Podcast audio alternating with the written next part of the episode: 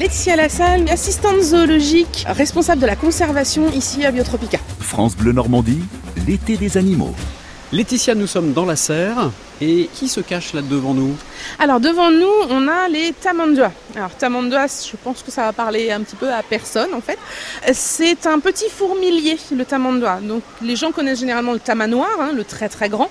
Bien là, faut imaginer que c'est à peu près le même animal, mais en beaucoup plus petit, la taille d'un gros chat à peu près, hein, parce que ça fait à peu près 6 kilos donc un gros gros chat. Euh, et euh, donc comme les grands fourmiliers, les petits fourmiliers, bah, comme leur nom l'indique, vont se nourrir surtout de termites. Voilà. Donc oui, non, effectivement, ça s'appelle des fourmiliers, mais ils se nourrissent à la fois de fourmis et aussi beaucoup beaucoup de termites. Alors ce sont des animaux un petit peu particuliers dans le sens où ils n'ont pas de dents du tout. Par contre, ils ont une très longue langue, une langue qui va faire jusqu'à 40 cm de long pour pouvoir aller justement chercher les termites au fond des termitières. Ils ont des très grosses griffes aussi qui vont leur permettre de casser les souches d'arbres euh, pour aller récupérer tous les insectes, toutes les larves à l'intérieur.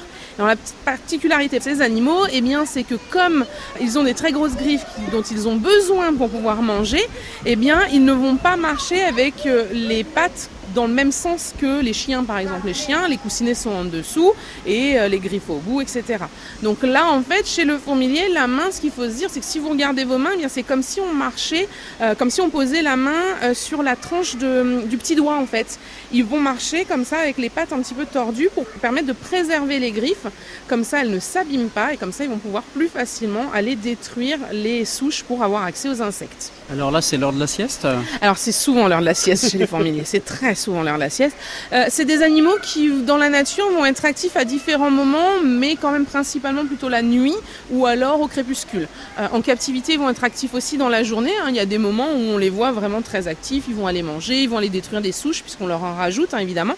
Euh, donc voilà, ça dépend vraiment des moments, mais effectivement, là, en ce moment, c'est l'heure de la sieste. Hein. Les deux mâles et femelles sont généralement séparés. On les met ensemble que pour favoriser la reproduction le reste du temps, ils ne se, voient pas. Et euh, donc là, ils sont ensemble, mais au final, chacun dort dans son coin. Donc je ne suis pas sûre que la reproduction marche aujourd'hui. Là, je ne voudrais pas parier, mais je crois que ça ne marchera pas. Alors parlons un petit peu de sa couleur. Alors, le Tamandua, en fait, il est euh, beige et noir et il a la particularité d'avoir comme un espèce de gilet, en fait, euh, puisqu'il a deux lignes qui passent au-dessus des épaules. Donc, on a vraiment l'impression qu'il a voilà, une espèce de gilet ou une salopette, si vous voulez, noire sur un corps beige. Alors, avec des oreilles euh, assez grandes, hein, mine de rien, vu sa taille, et un long nez. Donc, c'est vraiment, ça a une bouille toute mignonne. Hein, c'est vraiment très, très attendrissant. On parlait de ses griffes.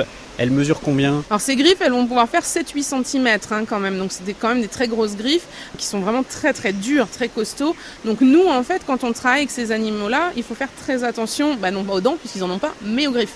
Euh, c'est des animaux qui grimpent aux arbres. Donc il y a des fois, sans même vouloir vous faire du mal, bah, s'il veut monter sur vous, bah, il va pouvoir planter les griffes. Donc c'est vraiment à nous de faire très attention, de ne jamais avoir de contact direct avec l'animal, d'être très proche de l'animal.